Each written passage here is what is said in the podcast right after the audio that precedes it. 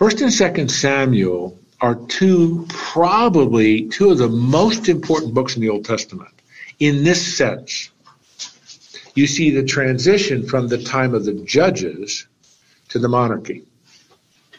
Remember, after Israel conquered the, the land under Joshua, the promised land that God had given and promised to them, etc., the land grants had been distributed to the 12 tribes. They lived a period of almost anarchy when every man is doing what is right in his own eyes. That's a theme of the book of Judges. Then the beginning of Samuel, First Samuel, starts with a mother and a dad. The mother, his name is Hannah, and she's barren. She can't have children. And she prays to the Lord at Shiloh, where the tabernacle is, to have a son. God is going to answer that and bless her, and her son's name is Samuel. Samuel is a judge. Samuel is a priest. Samuel is a prophet.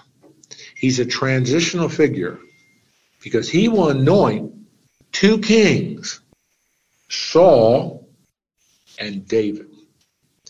First and Second Samuel is a history of the monarchy and how the monarchy is established, but it's even more importantly this: it's a character study of three people: Samuel, Saul, and David. Each man has a character flaw. And the text focuses on that character flaw. Each man, though, has great strengths, and the text focuses on that. And it's it's that's how I want to teach this. I want to I'm going to deal with the history. I'm going to deal with the founding, but I want to focus on these the character traits. Why was Samuel such an important individual? He dominates the first part of the book, and he's dominant even during the reign of Saul. He will anoint David, and then shortly he will he will die.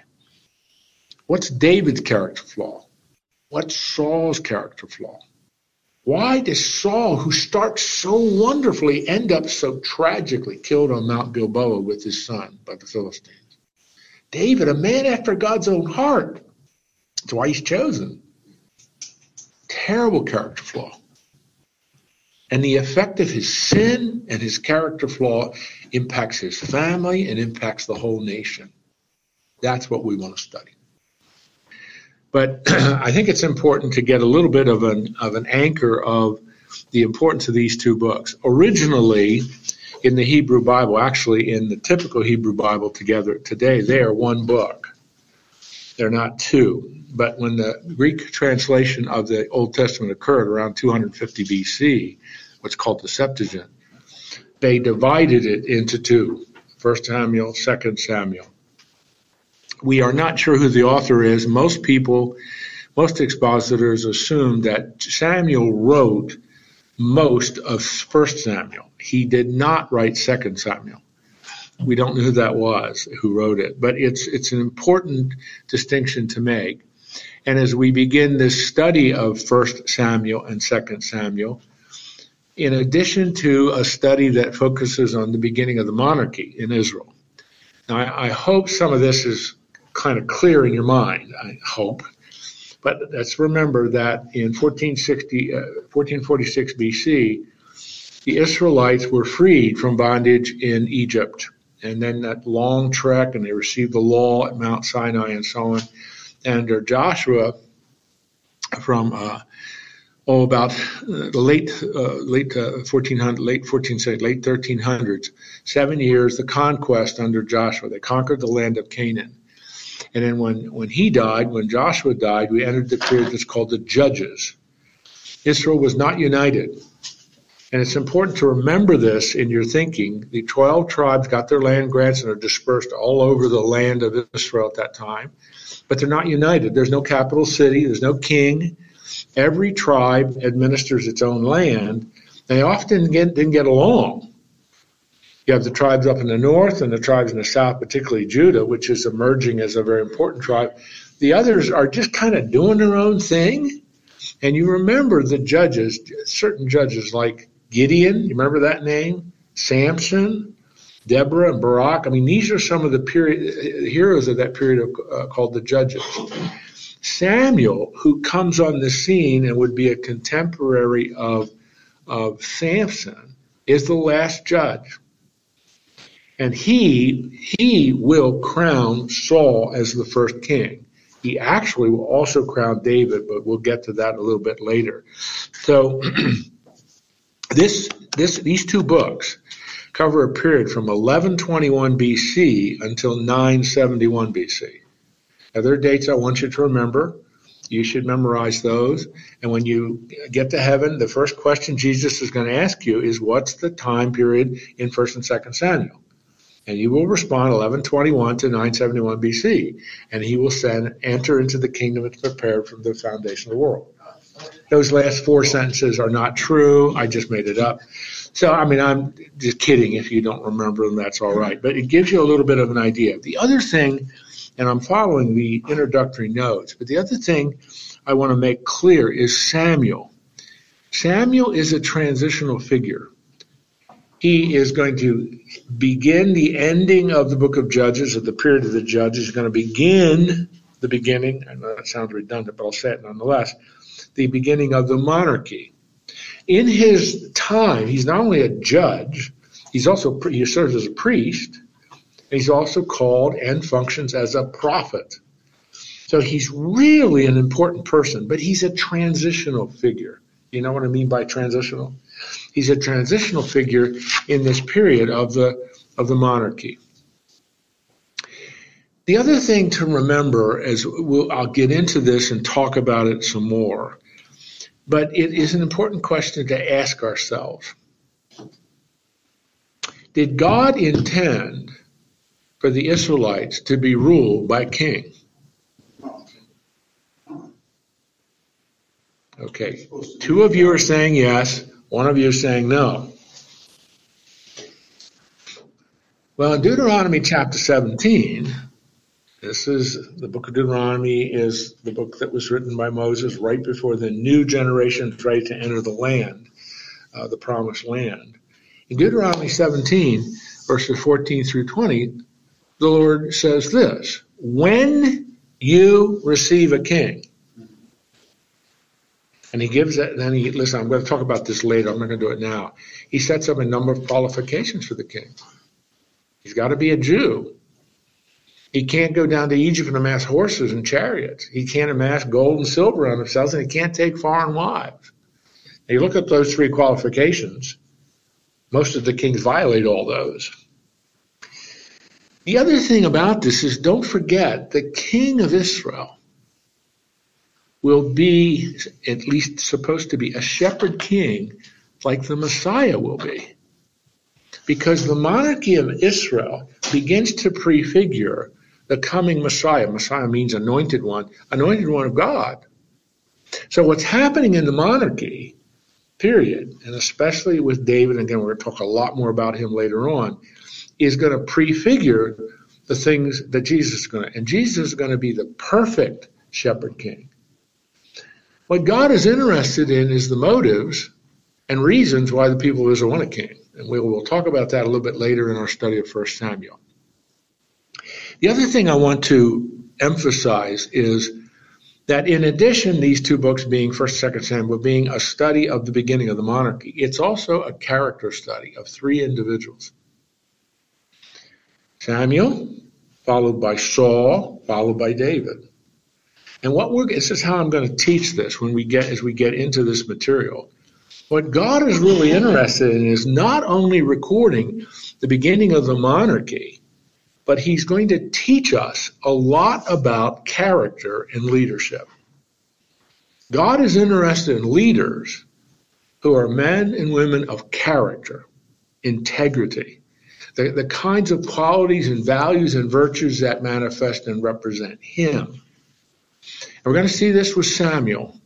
What is this teaching us about Samuel? What does he manifest? What does he model? What does he show us? And we get to Saul, because this is the question I'm going to ask as we study each one. Is there a character flaw, or maybe more than one, character flaw that's evident in this leader?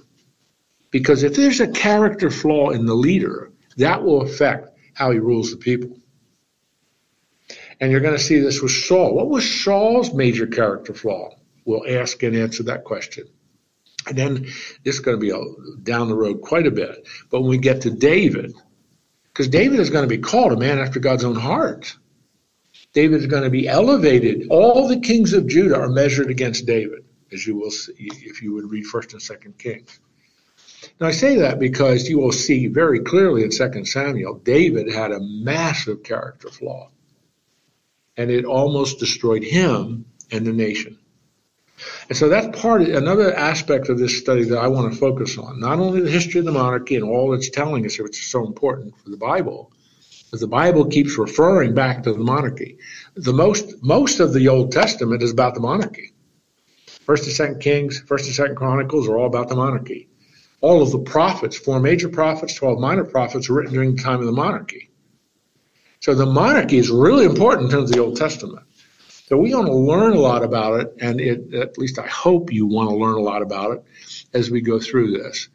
Now, Glenn, if you could uh, put those charts up on on uh, page three of your notes are two charts that look like this. One is kind of the division of how you can divide the the the, the book of First Samuel and you see the decline of Israel as a theocracy under the judges. Things are a mess with the book of Judges. And the transition, the transition in this early part of chapter of uh, 1 Samuel, those early chapters, is the contrast between Eli and Samuel. And we're going to see this is how the Bible treats this. Let's look at Eli. He was a leader. He was the priest. He was the one who sat at the gate in Shiloh where the tabernacle was. He, spiritually speaking, he was the most important person in, in Israel at that time. And then Samuel's born. And you're going to see the contrast between Samuel and Eli, and then you're going to see the contrast between Samuel and Eli's two sons. And you're going to see, oh my goodness, what a contrast. And then he comes on the scene, Samuel, excuse me, comes on the scene, grows up, and becomes this judge. And his character is almost flawless as he leads Israel and binds the nation together, preparing them for the coming of the monarchy. Glenn, the other chart is this one. If you'll flip that one up. This is, again, this is in your note packet, so you would have this. This is a chronology of the period we're going to be studying. And again, these dates, uh, you may or may not be interested in them, but these dates show a bit about Samson, because I said Samuel is a contemporary of Samson uh, uh, with Samson, and Samuel, who's born about 1121 BC, and he will then anoint Saul as the king. You will see Jonathan, Saul's son, playing a major part, and then David we'll save Solomon to the very, very end of our study in 2 Samuel. Again, this is a nice, helpful timeline chart.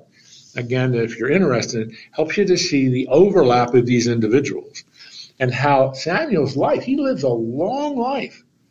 And he's, he's able to see Saul and all of his uh, problems, and he's able to see David. He crowns David, the early years of David, and then he will pass away. And then this, you'll see this too. There's a little map that I'm going to use as we study uh, the book, First Samuel particularly. What I'm interested in you noting is that this kind of important because this is how you would think as you begin the book of First Samuel. You have the land grant of Judah here, and you have this tiny little land grant of Benjamin. By the way, Jerusalem is in the land grant of Benjamin. And then you have the land grant of Ephraim. So it's Judah, Benjamin, Ephraim. Ephraim is where Samuel lives. He is born on a little town on the very west side of the land grant of Ephraim. Now, again, if you're not familiar with these names, I'm hoping you're going to become familiar with these names because that's part of how the Bible presents these individuals in locating them geographically. Okay, are you, are you with me on this introductory stuff? Are you sure? Yeah. All right. I should say, are you really interested? And I may get a very divergent Well, are response. Two of my favorite books in the Bible. Well, good. Then we're going to be studying some good things. The way he got here, his family, his. Any mother rather, Yep. just amazing. Simeon in the temple. First verse, I love that. Yep. All right. All right. That's the introduction. It took us about 15 minutes. So now let's dig into the book. So if you have your Bible or however you, you do these things, uh, your phone or a computer or whatever, get out the beginning of 1 Samuel chapter 1. The introduction, which is really what these first couple chapters are, are focusing on the birth of Samuel, but those first two chapters focus on his mother. Quite a story. And what I'm interested in you observing with me as we study this, Hannah illustrates something to us. She illustrates to us how the law was to work. Because sometimes we get such an impression, or some of it is because of how things are taught, as well as perhaps how we look at the Old New Testament. But as if the law was bad and evil, and my goodness, can't wait till we get the period of the law over, so we get to the period of Jesus. Now, in one sense, that's not wrong or even imbalanced, because Jesus is the key to the whole Bible. But the law wasn't bad. Romans 7:12, Paul writes, the law, law is good, it's perfect. It's righteous. The problem isn't the law, the problem is people. but Hannah illustrates something. Hannah illustrates a woman who understood the law and understood how the law was to function. If we're going to see how she responds to being barren, and uh, that's how we'll, we'll, we'll, learn about her. And then chapter, much of chapter two is what's sometimes called Hannah's song, or it's more like poetry. But I mean, we're going to study that deal. I'm going to take that thing apart. When you read that, you, you reach this conclusion. Here's a woman who had a deep understanding of God, had a deep understanding of theology, and a deep understanding of what God was doing in this world. This is a woman 1121 BC.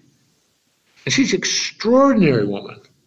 And in many ways, I don't want to make too much of this, but in many ways, the things that Hannah says in chapter 2, what we call Hannah's song sometimes, is very comparable to what Mary says, in what in Latin is called her Magnificat in the book of Luke, where she praises God for being the mother of the Messiah and all that. I mean, it's those two women are remarkably devout women of deep understanding of God and of theology, and it's reflected in how they what they write or what they sing or what they say in their songs. So I'm kind of preparing you for these first two chapters because although it's about Samuel, the real focus is on his mother, Hannah. All right, verse 1. There was a certain man Ramathaim Zophim in the hill country of Ephraim. And on the map that you have in your packet, and the one that Glenn showed a, a moment ago, you can see where that town is. It's on the west side of the land grant of Ephraim. Now remember, Ephraim, the two largest land grants when Joshua dispenses the land, are, is the land grant of Ephraim and the land grant of Manasseh. Manasseh's land grant is large on the west side and on the east side. Why would those two boys get the largest land grants? Population. And they were Joseph's. They are the sons of Joseph. Yeah.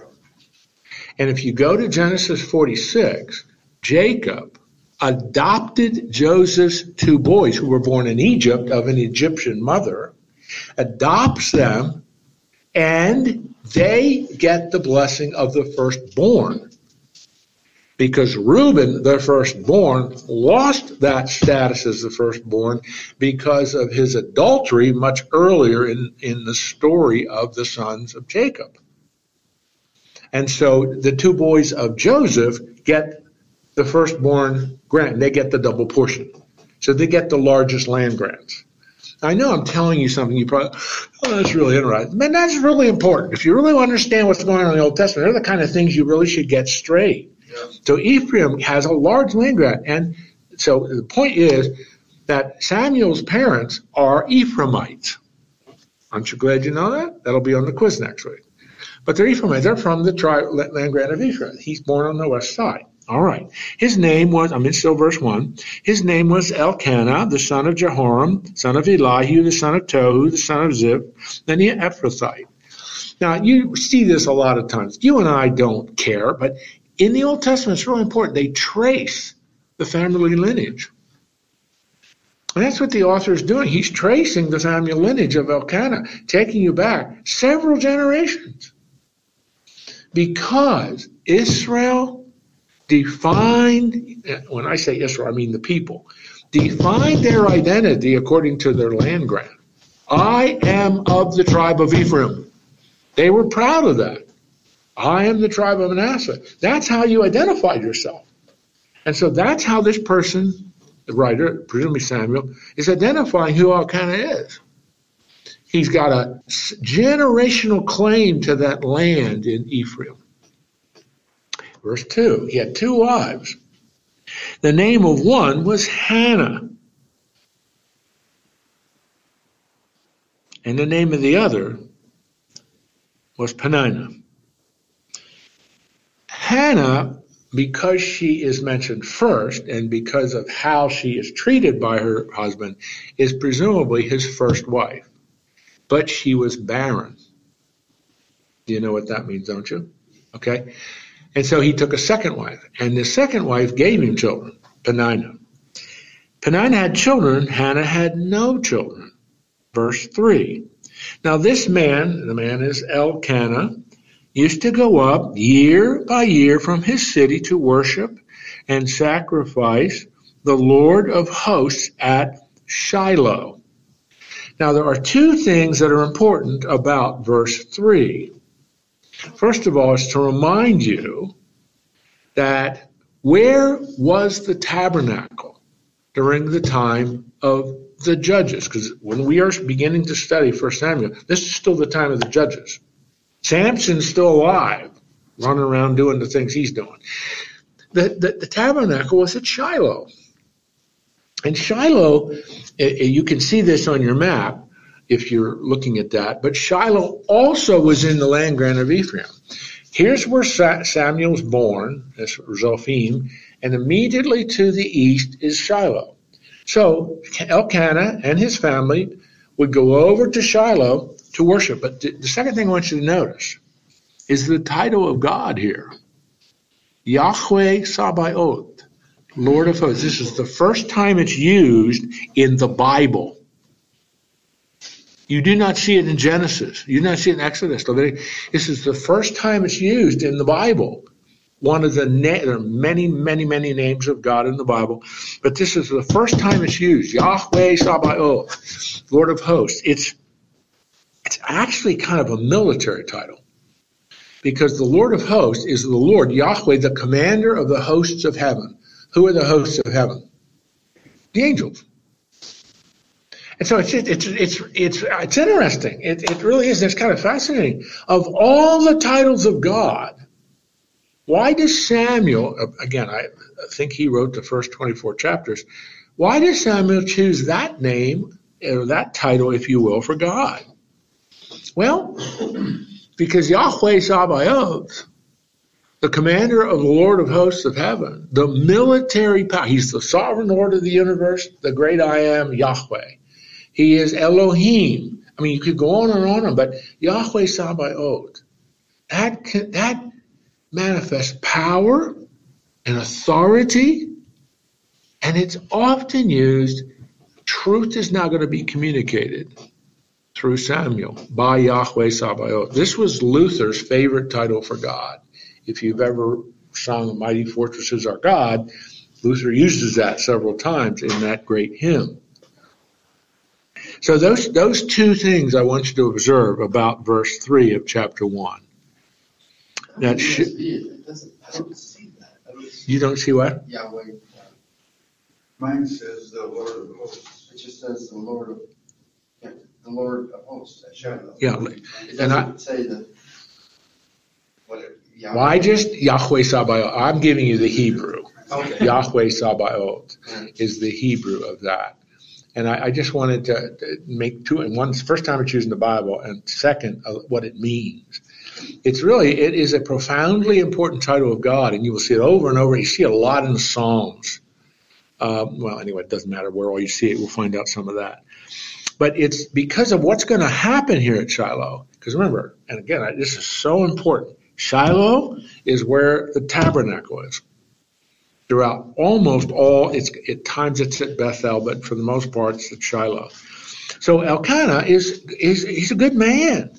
He's taking his family to worship, and it, twice a year, year by year, to worship and sacrifice.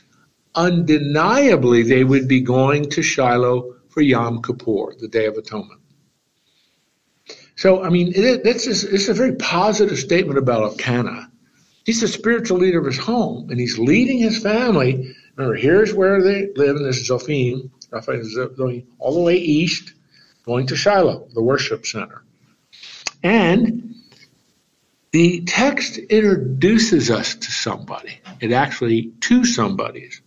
The middle of verse 3, where the two sons of Eli, their names are Hophni and Phinehas, were priests of the Lord. And note Lord there's in capital, uppercase letters. That's Yahweh. Now, at this point, you don't know anything about these two guys. So in this verse, we're introduced to the importance of Shiloh. We're introduced to this important title of God, Yahweh Sabaoth, Lord of hosts. And we're introduced to two figures, the sons of Eli. At this point, we don't know who Eli is, let alone who his two boys are. But the, in, in literature, this is called a walk on. The author is introducing us to two people. It's almost like he's saying, remember these two names. They're going to really be important for the next couple of chapters. So that's all he's doing. Shiloh, there's Eli, and they're his two boys. And they're priests of Yahweh. Now, as we get a bit into this text, we're going to start asking this question What kind of priests were they? We'll find out. Verse 4 On the day when Elkanah sacrificed, more than likely, the sacrifice that's being discussed here is the peace offering. Now, again, I, I know I can over I can overindulge here in my desire to be comprehensive and teach everything. But if you just go back to the beginning of the book of Leviticus, you have the burnt offering, chapter 1. Then you have the peace offering in chapter 3. The burnt offering is it would be an offering that would be consumed on the altar to, to deal with sin, to atone for sin. And then the peace offering the entire the entire animal is not consumed, only a very small part of it. The, the animal is then dispersed, and you would eat a meal. So it would be. this is a horrible analogy, but in a way, it would be like you're having a barbecue, and you want to share the meat that you've cooked with your friends. Now, again, that analogy quickly breaks down, but that's the point of the peace offering a very small portion is consumed on the altar, the rest is cooked, and you eat it. The peace offering is a peace shalom offering. Things are right with between me and God because of the burnt offering. I've dealt with my sin. God has atoned. Atone means in Hebrew to cover. God's covered my sin. Therefore, I can sit down and enjoy a meal with my family, my friends, and with God because the shalom offering was an indication, a tactile, observable indication that things are right with God. You following? A shalom. Things are shalom. Things are at peace between me and God and between one another. It was it. I believe the peace offering because they would have understood it. The peace offering is one of the most important offerings relationally to the people of Israel. What that meant, what that indicated. For them, things are at peace with God. Things are right with God. There's nothing between him and me. There's nothing between my neighbors and me. Because we have offered our sacrifices to God. So Elkanah has made the burnt offerings. He's now in a peace offering. What does he do? Notice this. He would give portions to Peninnah his wife, and to sons and daughters, but to Hannah he gave a double portion. Which again is an indicator that she's probably his first wife, but tragically she did not give him any children, so he took Peninnah. But anyway, Jesus, he, the text says he loved her, though the Lord had closed her womb. So Peninnah got a little ribeye steak. Hannah got filet mignon. Now that that's not biblical. I'm just illustrating. She got a double portion, extreme manifestation of his Elkanah's love for her, Hannah, and the double portion in the peace offering was always given to those largely priests who represented God, who were in favor with God. Elkanah gives it to Hannah. So these are these are like from from Elkanah's perspective, these are like object lessons for Hannah to observe and see. This is how much my husband loves me and cares for me. I'm still very, even though I can't give him children, I am still very important to him. Do you understand? I'm trying to get you to understand the symbolic value of what is going on here and how important this would have been for Hannah. And other members of the community, because remember, the peace offering was a very communal event. There were lots of people around. They would observe that and they would say, Boy, Elkanah really does love Hannah. Even as the text says, even though she didn't give him any children, he loves her. Okay? And we only got four verses done and 20 after already, but just I'm going slow. But all right, I think you're with me. Verse 6. Notice how I read from the ESV. I don't know if you're all translated quite this way, but ESV says, and her rival. Who's her rival? Peninnah. Peninnah. Peninnah. The text says that's Hannah's rival. In other words, look at the rest of the book, uh, the rest of the verse. Used to provoke her grievously, to irritate her, because the Lord had closed her womb, her is as well. Now, let's speculate a little bit. Okay, I think we can do that. So use our creative imagination.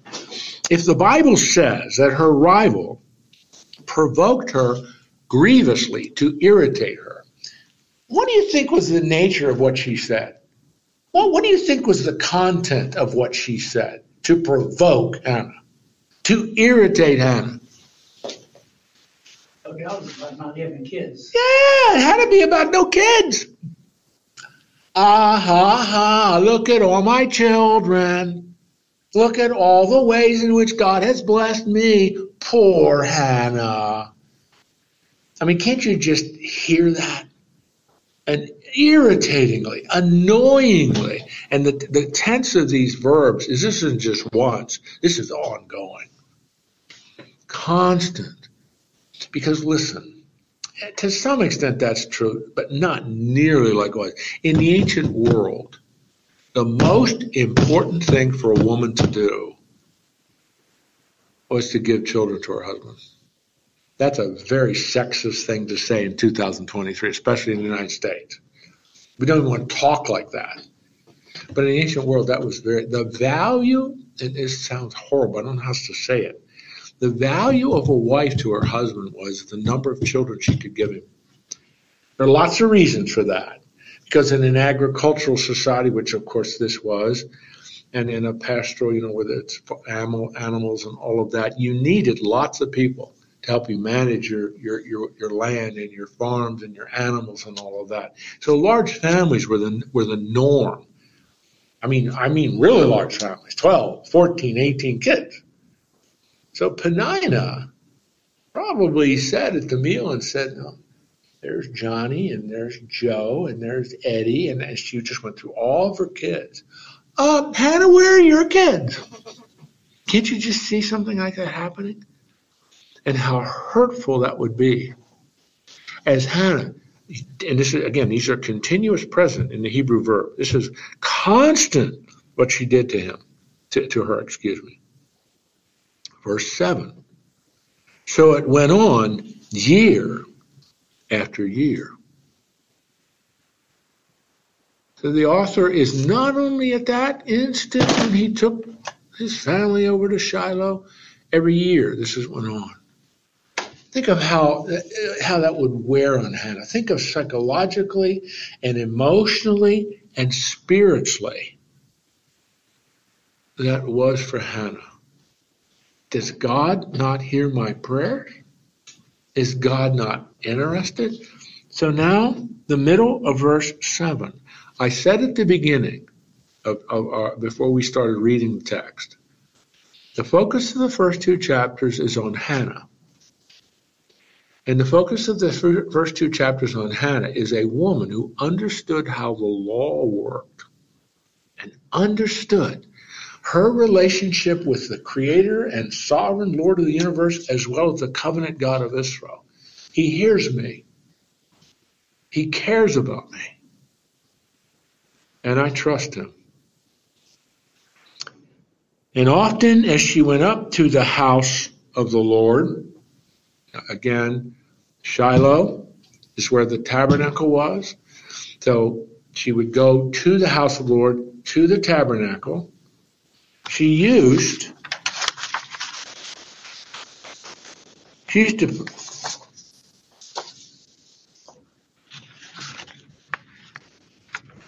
she used to provoke her.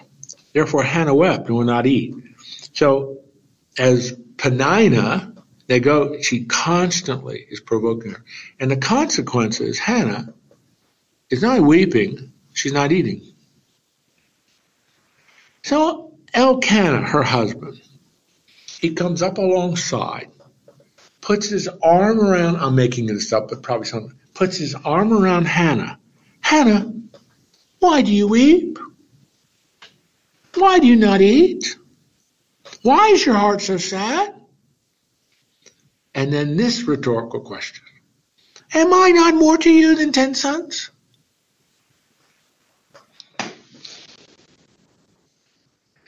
Okay, now let's think about that for just a minute. What, what a wonderful, caring husband.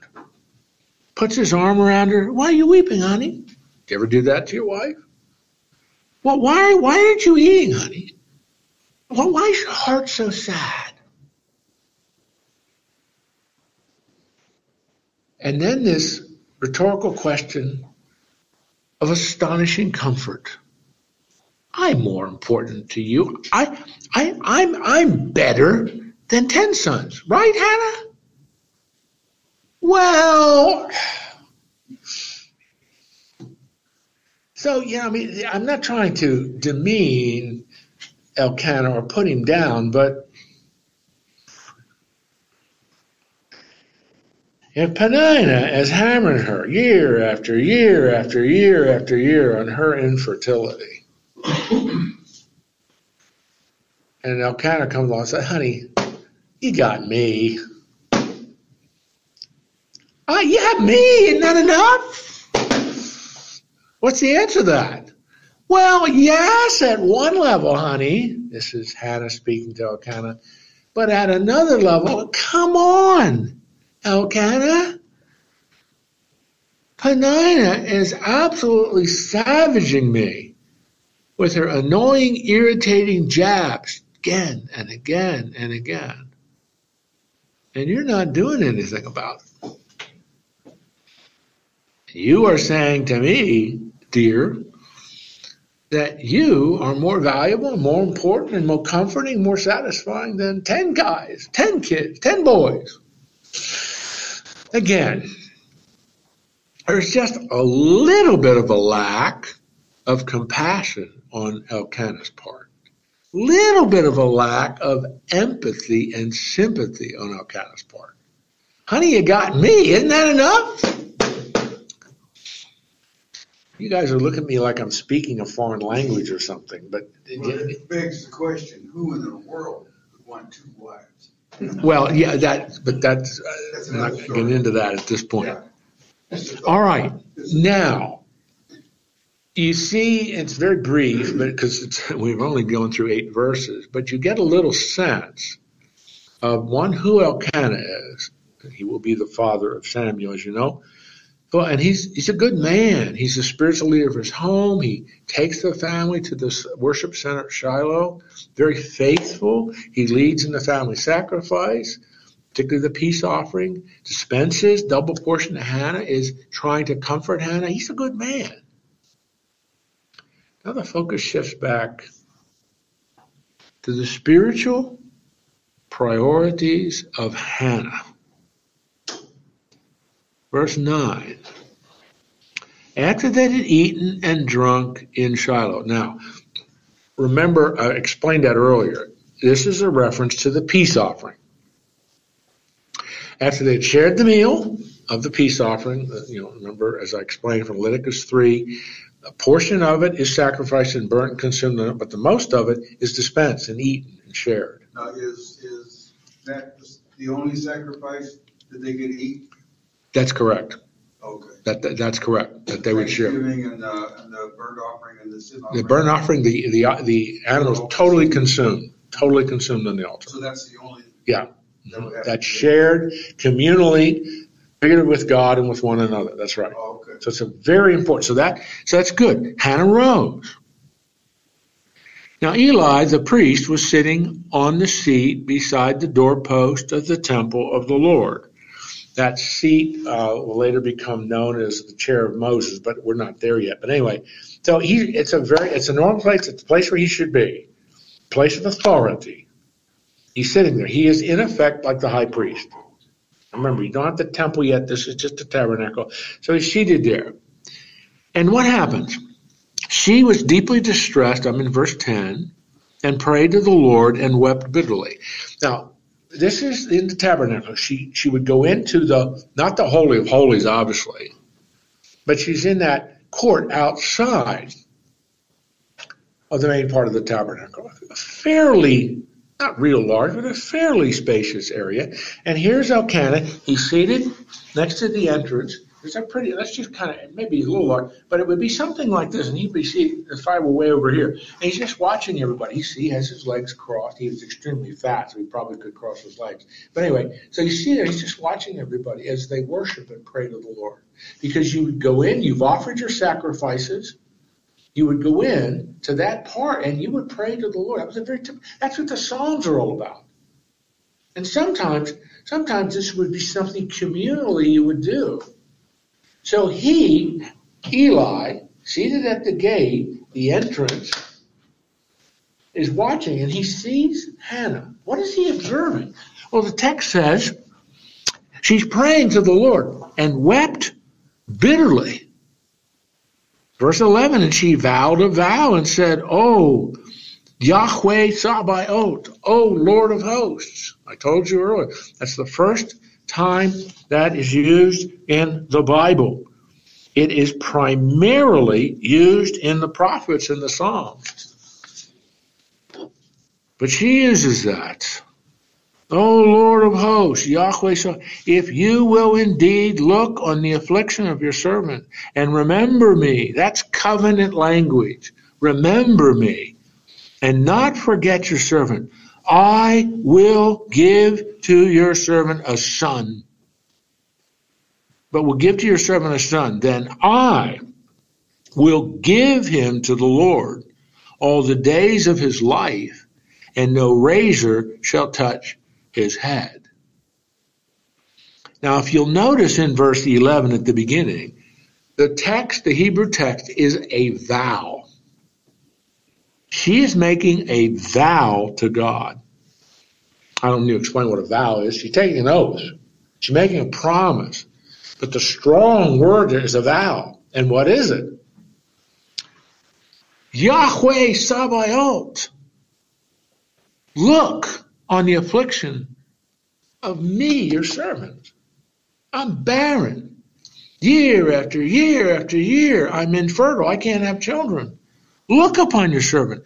Remember me. I told you that as I read it. That's covenant language. It's covenant language. Remember me. It doesn't mean that God's forgotten who she is, but remember me and not forget your servant. Here's her request Give me a son.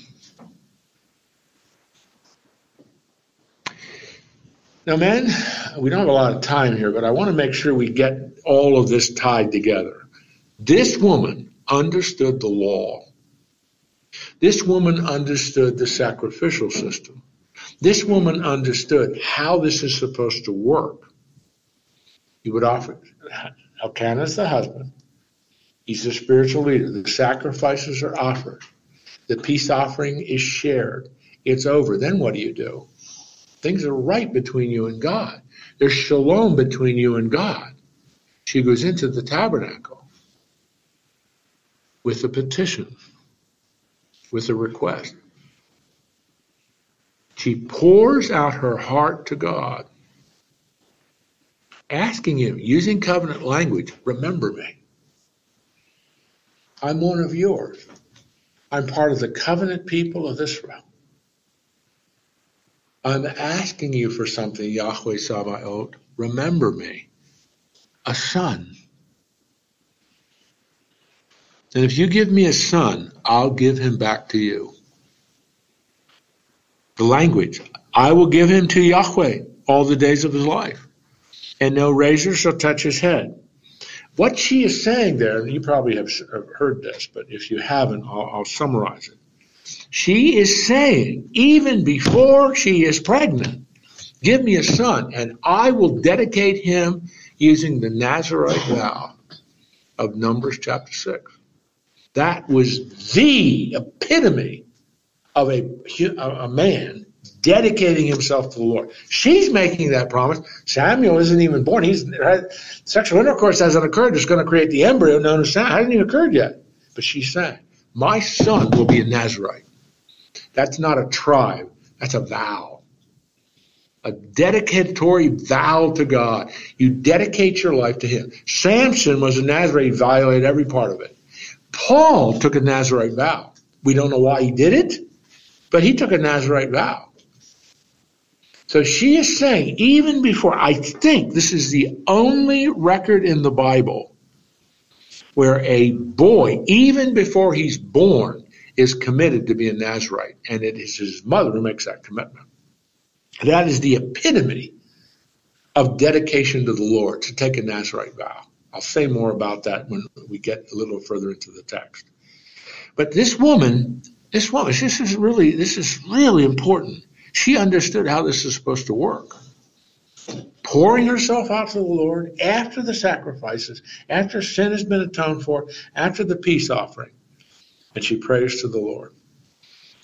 Verse 12, and she continued praying before the Lord. Eli observed her mouth. Remember, he's sitting back here at the gate, he's watching her. And she's not yelling out, she's her mouth is moving, she's praying. He doesn't hear it, but only her lips moved. Her voice was not heard. What's Eli's conclusion? She's drunk. That you know, what what? Now that tells us two things. Number one, this was not something normally Eli observed. A woman going in and praying to the Lord audibly, even though he didn't hear the noise, her lips were moving. So it must have been not a normal, common thing, very rare, which says something about the spiritual life of Israel at that time. And secondly, Eli immediate conclusion is not, here's a spiritually mature woman. The only logical explanation is she's drunk. Think, what? These drunkenness was probably real common back Well, that's what I mean. He's he's reaching a conclusion. Why is that the only option, Eli? Why can't you say this woman really is devoted to the Lord? Look at her praying. Well, it might, it's so rare to see this. It's so rare. He only, well, like a lot of other things going on, she must be drunk, which is quite horrific, actually. Verse 14 Eli said to her, How long will you go on being drunk? Put your wine away from you. Verse 15, but Hannah answered, No, my lord. I am a woman troubled in spirit. I've neither drunk wine nor strong drink. I have been pouring out my soul before the Lord. Do not regard your servant as a worthless woman, for all along I have been speaking out of my great anxiety and vexation. Now, the ESV has chosen to translate that vexation. I'll bet none of you have ever seen the word vexation ever, and you've never heard anyone use vexation in a sentence. But it's it's a, it's a word that that captures uh, perhaps but is is despair. She is vexed in her soul. She's despairing. Then Eli answered.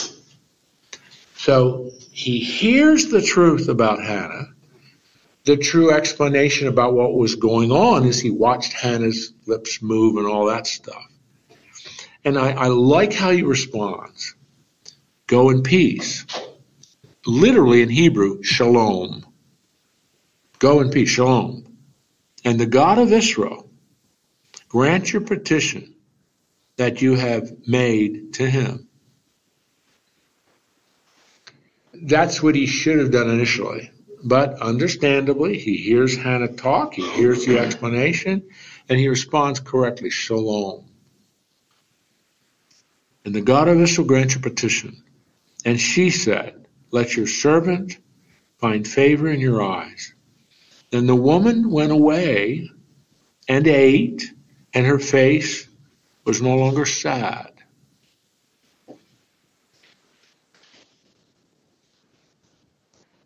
It also shows probably maybe that the prayer of the high priest at that time was um, special Very important. and prophetic. Very important. I mean, What they- word would you use to summarize Hannah's new demeanor? She's no longer sad. She now has, starts with an H, ends in an E. Hope. She now has hope. I was gonna say contentment. Yeah.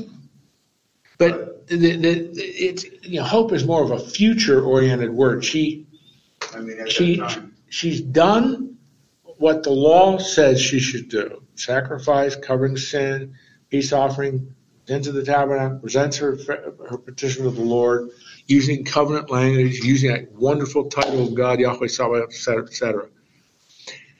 Eli, oh, first challenger, Eli responds with the words the priest should, words of comfort, words of faith, and the consequence is she now has hope. God's heard me, and hey, I believe He's going to answer my prayer.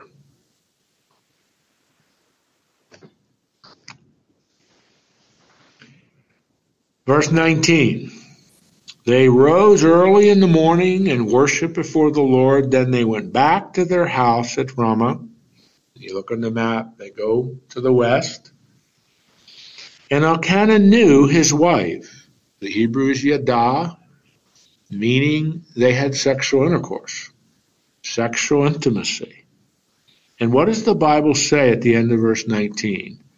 And the Lord remembered her. In my Bible, I go up in verse 11, remember me. And in verse 19, the Lord remembered.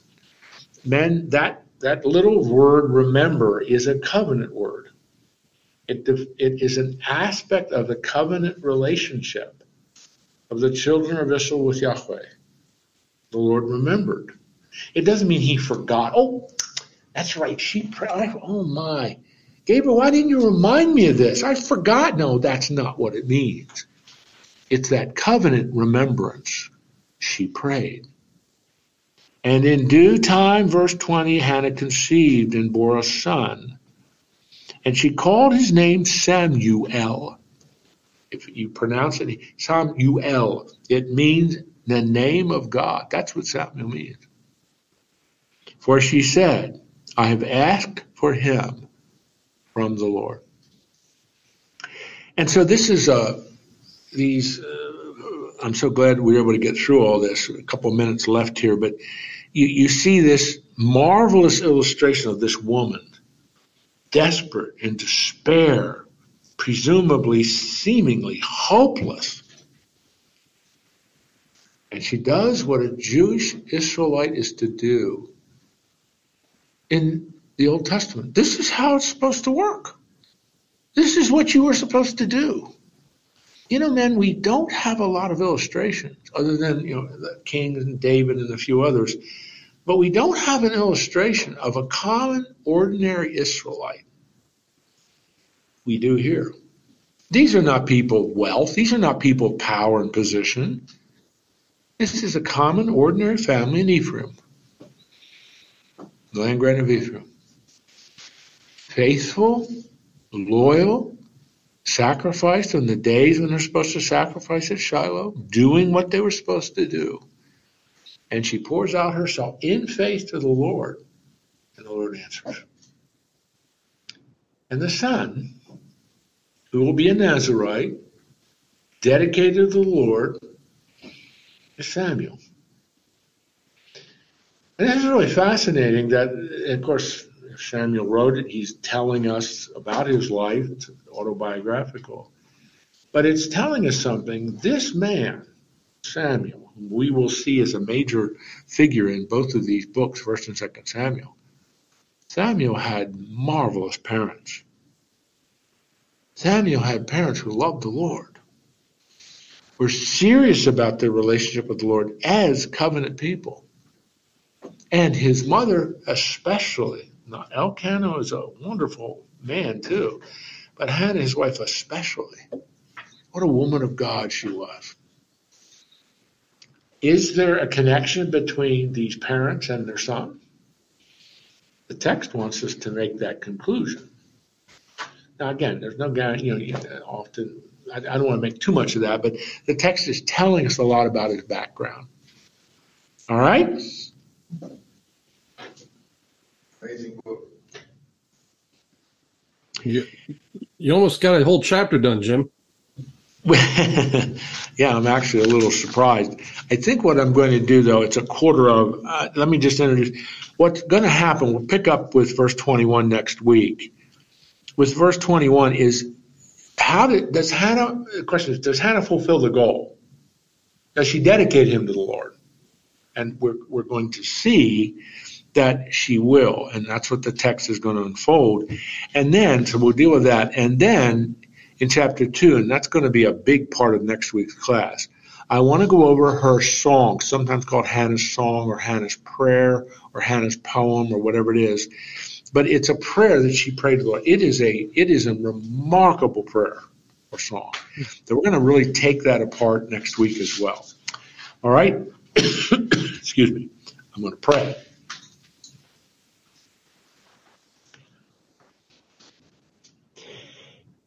Father, there is a, a, special aspect of this two volume book. In, in, the original Hebrew, it's only one volume, but this is a book that is transitioning from the period of the judges after the conquest to the beginning of the monarchy.